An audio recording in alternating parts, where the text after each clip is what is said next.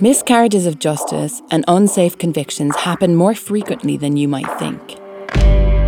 They happen due to forced confessions, unreliable forensic evidence, mistaken identifications, and even inadequate defence representation.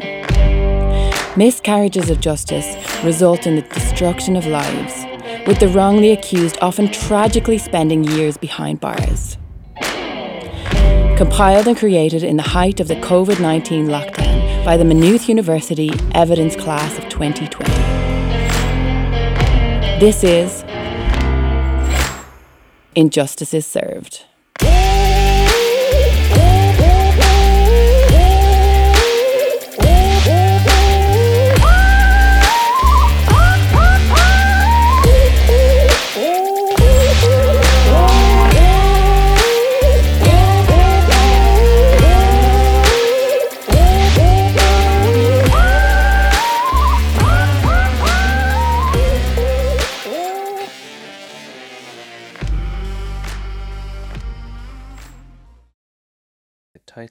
This episode is Sleeping with the Angels The Story of Sally Clark.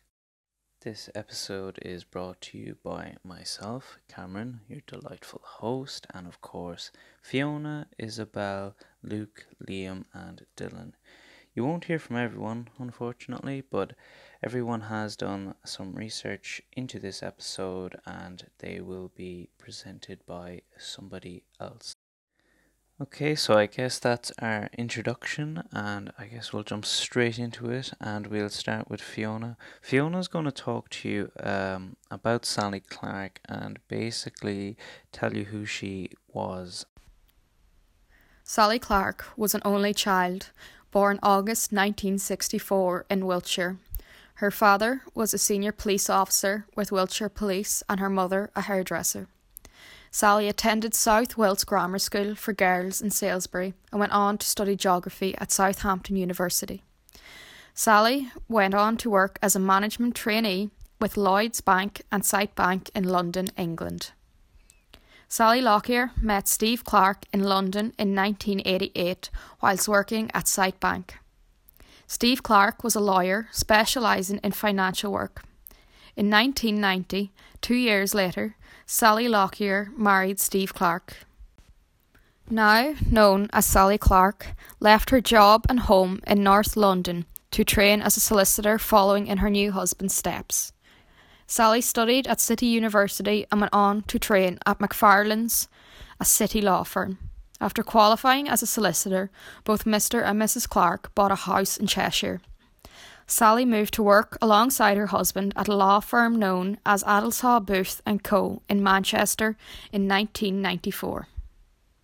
Steve and Sally Clark welcomed their first child together on the 26th of September 1996, Christopher Clark.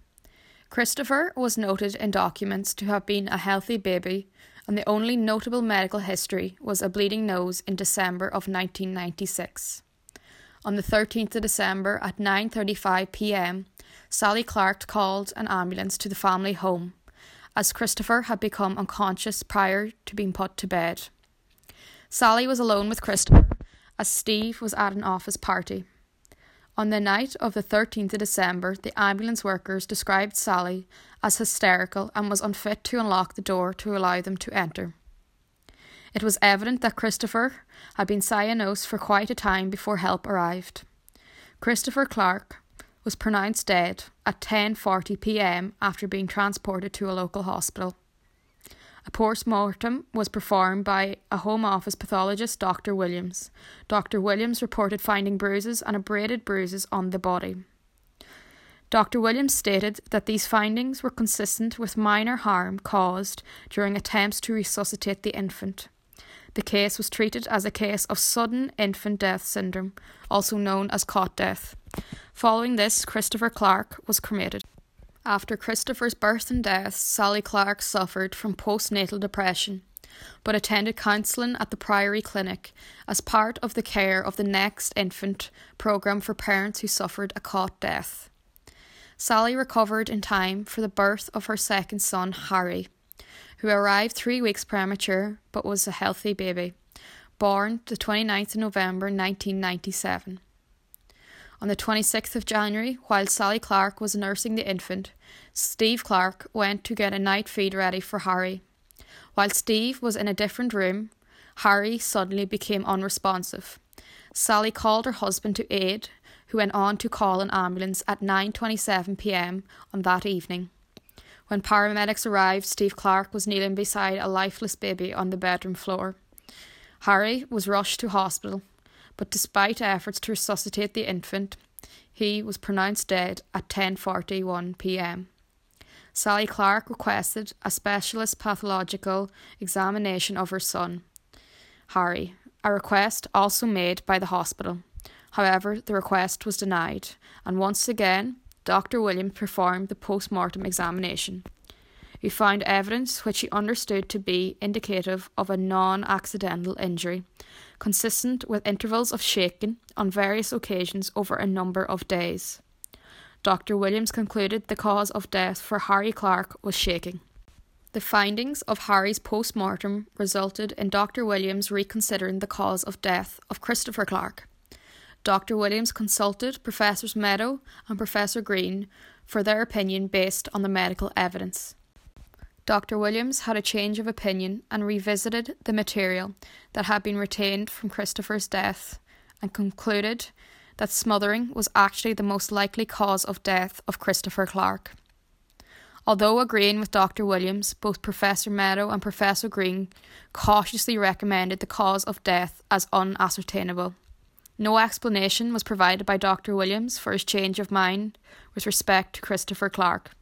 It was not unusual for Dr. Williams to change his mind if new material had arose. This was not the case here. However, Dr. Williams did say he felt he hadn't fully considered the results of Christopher's post mortem the first time due to lack of time. On the 23rd of February 1998, both Mr. and Mrs. Clark were arrested on suspicion of Harry's murder. Steve was released without no further charge. On the 9th of April 1998, Sally was further questioned in relation to Harry and was arrested on suspicion of the murder of her first son, Christopher. On the advice of her solicitor, Sally decided not to answer questions in her multiple interviews regarding her son's deaths. Sally Clark was charged with murder of both of her children, Christopher and Harry Clark. So, Fiona talks about a lot of things there, and there's three very important pieces of information that will be very helpful to remember as this episode goes on. Firstly, is the good character of the Clarks, uh, both Sally and her husband. Secondly, is what happened to Christopher and Harry. And you'll see as this plays on and we get to Dylan that this is actually very important. And really, really, really important is um, what Dr. Williams does because Dr. Williams is the reason that the prosecution decide to bring a case and it's on foot of this that Sally is actually arrested but Dylan will talk to you more on that now. Sally was arrested and soon after charged with murdering both her children on the 23rd of February 1998. She was tried at Chester Crown Court before Mr. Justice Harrison and a jury. Professor Roy Meadows was called as an expert witness.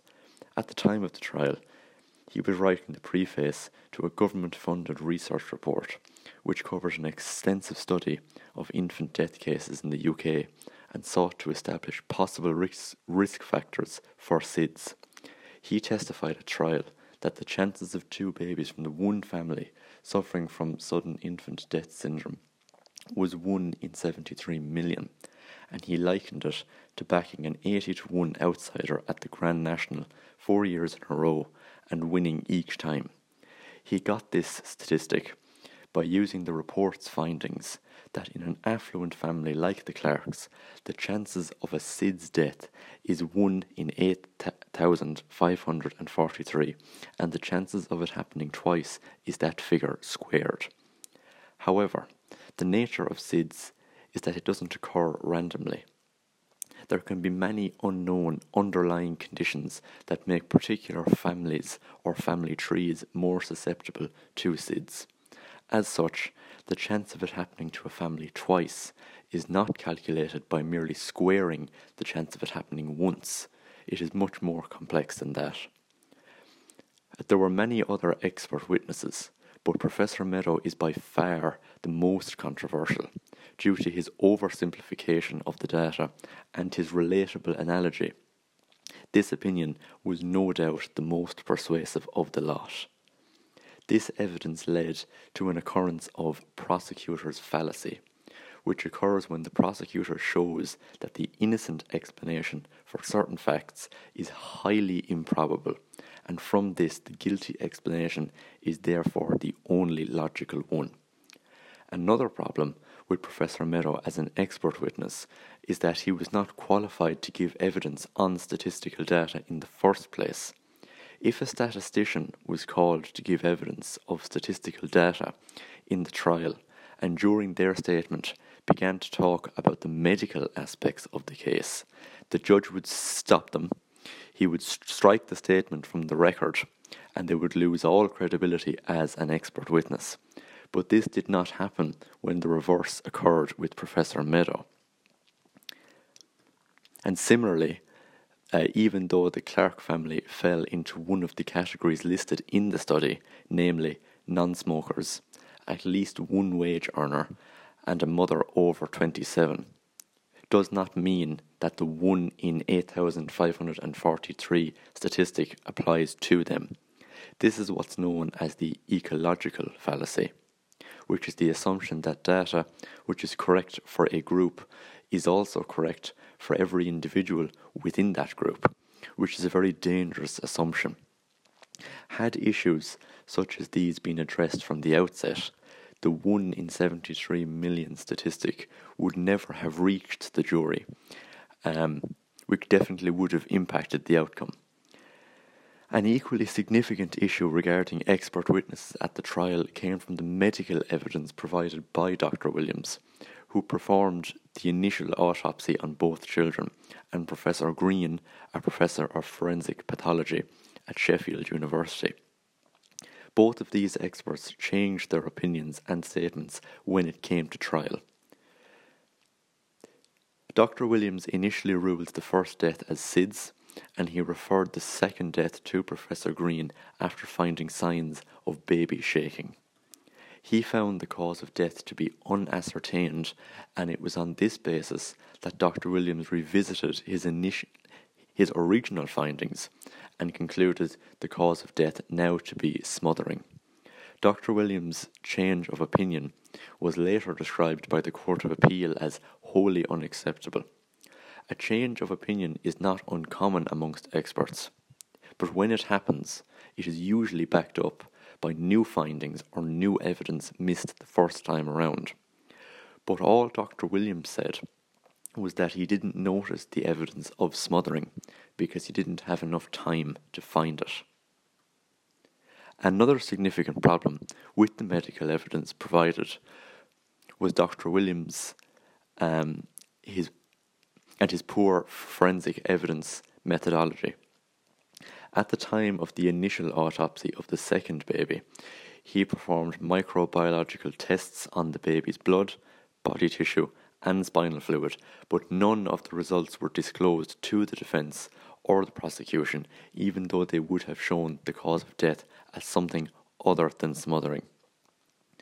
At the time of the trial, the jury asked Dr. Williams if any such tests were carried out for the child, and when he was called to the witness box to answer such questions, uh, they referred to his notes describing results which referred to samples taken for cultural and sensitivity tests.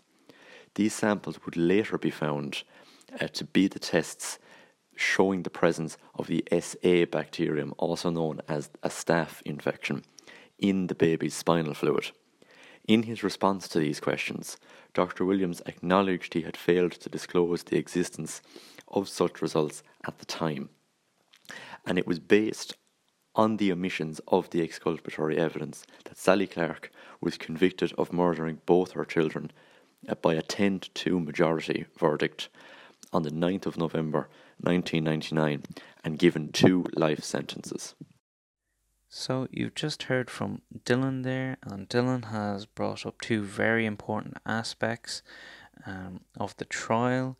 Firstly, he's talked about the statistical evidence presented by Professor Meadows, which I'm going to talk about more now, and he's also talked about the post mortem examinations carried out by Dr. Williams, which will be spoken about more later in this episode. But first, I want to talk about the statistical evidence of Professor Meadows and how the prosecutor's fallacy actually can occur in court.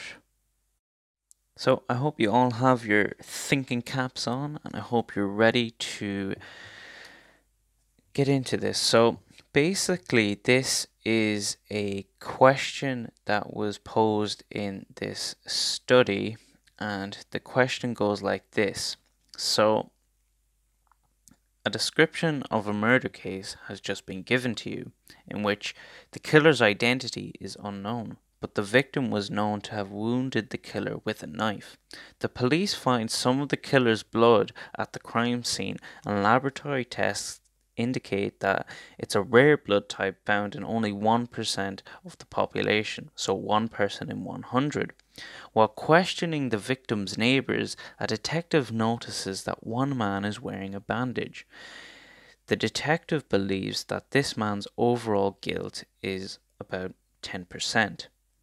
Later, the detective receives some new evidence indicating that this suspect has the same rare blood type as the killer. So, hope you've got all that. And if you haven't, you can just rewind this podcast and listen to all that again. And basically, you have to decide whether the detective should change how much, um, how guilty he thinks the suspect is based on the blood test evidence. And to do that, there are two arguments, let's say that are going to be presented. One of them is being given by the prosecution, and the other the defense. So we'll do the prosecution um, argument first. So the prosecution say that the blood test evidence is highly relevant. The suspect has the same blood type as the attacker. The blood type is found in only 1% of the population. So there is only a 1% chance that the blood type found at the scene came from someone else other than the suspect. Since there is only a 1% chance that someone else committed the crime, there is a 99% chance that the suspect is guilty. So that's what the prosecution would say about this blood test evidence, but the defense would say this. The defense say the evidence about blood types has very little relevance for this case. Only 1% of the population has this rare blood type, but in a city like the one which the crime occurred in, um, with a population of about 200,000, this blood type would be found in approximately 2,000 people. Therefore, all the evidence shows is that this suspect is one in 2,000 people in the city who may have committed the crime. A 1 in 2,000 chance of guilt based on the blood test evidence has very little relevance for proving this suspect is guilty. So, if you're really um, into that example and you're trying to think of where you stand on that, you I'd invite you to pause this episode and have a think and then jump back in. So, you're jumping back in and you want to know what that all means. Well, basically, both of those two arguments are false. Um, the first one is testing whether the prosecutor's fallacy will actually prevail or whether the defense attorney's fallacy will actually prevail. And I think that the, both of those are very interesting. Now, the results of this study were that 68.5% of the test subjects uh, labeled the defense argument as correct, while 28.8% labeled the prosecution argument as correct, and only 22.2% recognized that both arguments are actually incorrect. So, when we're having, um, when we're talking about the statistics in trials, this is very, very important to understand the risk of the prosecutor's fallacy and indeed the defense. Um, I won't say attorneys, the defense side's uh, fallacy as well. But that, uh, I hope, explains how uh, the prosecutor's fallacy actually uh, can occur and did occur in this case. And now we are going to move on to Liam. Liam is going to talk to us a bit about the um, second appeal, and I will also jump in after that with more about the appeal. In the Clark case, the probative value and the relevance of the statistical evidence was dependent on its interpretation by the jury and their competency to do so. The Court of Appeal originally held that they were assumed competent to appreciate his weight. However, in the second Court of Appeal decision, they were not deemed competent to interpret the evidence, which would leave them open to forming improper or otherwise inadmissible opinions regarding his statistical evidence. Professor Meadows explained that he calculated the chance of two infants dying of SIDS by taking the probability of one dying, which was in his case 1 in 8,000 and squaring the denominator, giving him a result of 1 in 73 million. Although this calculation was mathematically correct, this was deemed to be illegitimate oversimplification by another medical expert. Therefore, although it may be mathematically correct in an arbitrary sense, the 1 in 73 million figure did not factor in outside variables, and thus the jury could not be deemed competent to interpret it as its probative value was outweighed by the prejudicial effect. In the first appeal, the court took the view that if neither counsel nor the judge were able to apprehend Professor Meadows to be giving evidence on the statistical probability of Mr. of Mrs. Clark's innocence, it was therefore unlikely that the jury would interpret his evidence in this manner.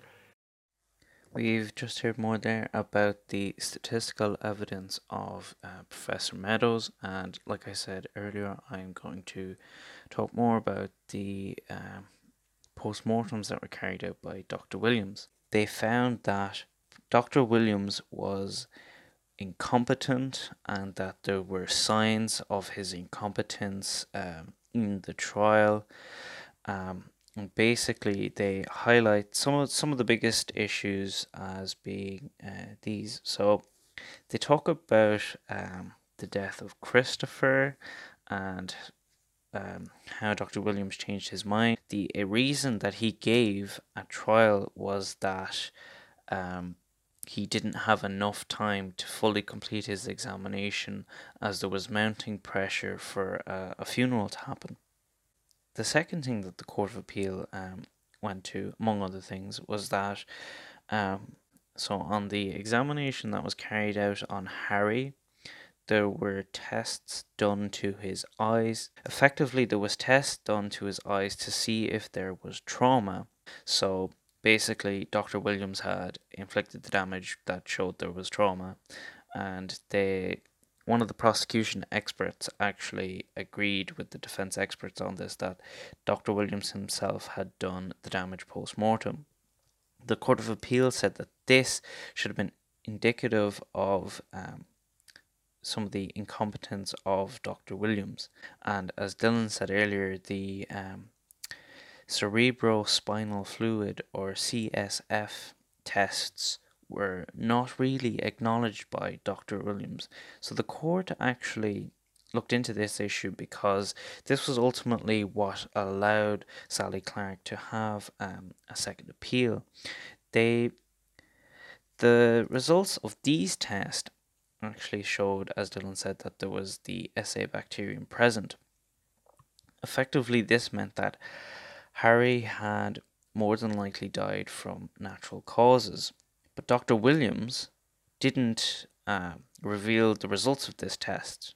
Now, the court um, discussed whether this was done maliciously, whether it was done on purpose, and they decided that it had not been, um, and that Dr. Williams was simply incompetent and that he must have uh, received the results of the test, and since they didn't um, conform with his opinion in that uh, Harry had died from smothering and or um, baby shaking, that uh, basically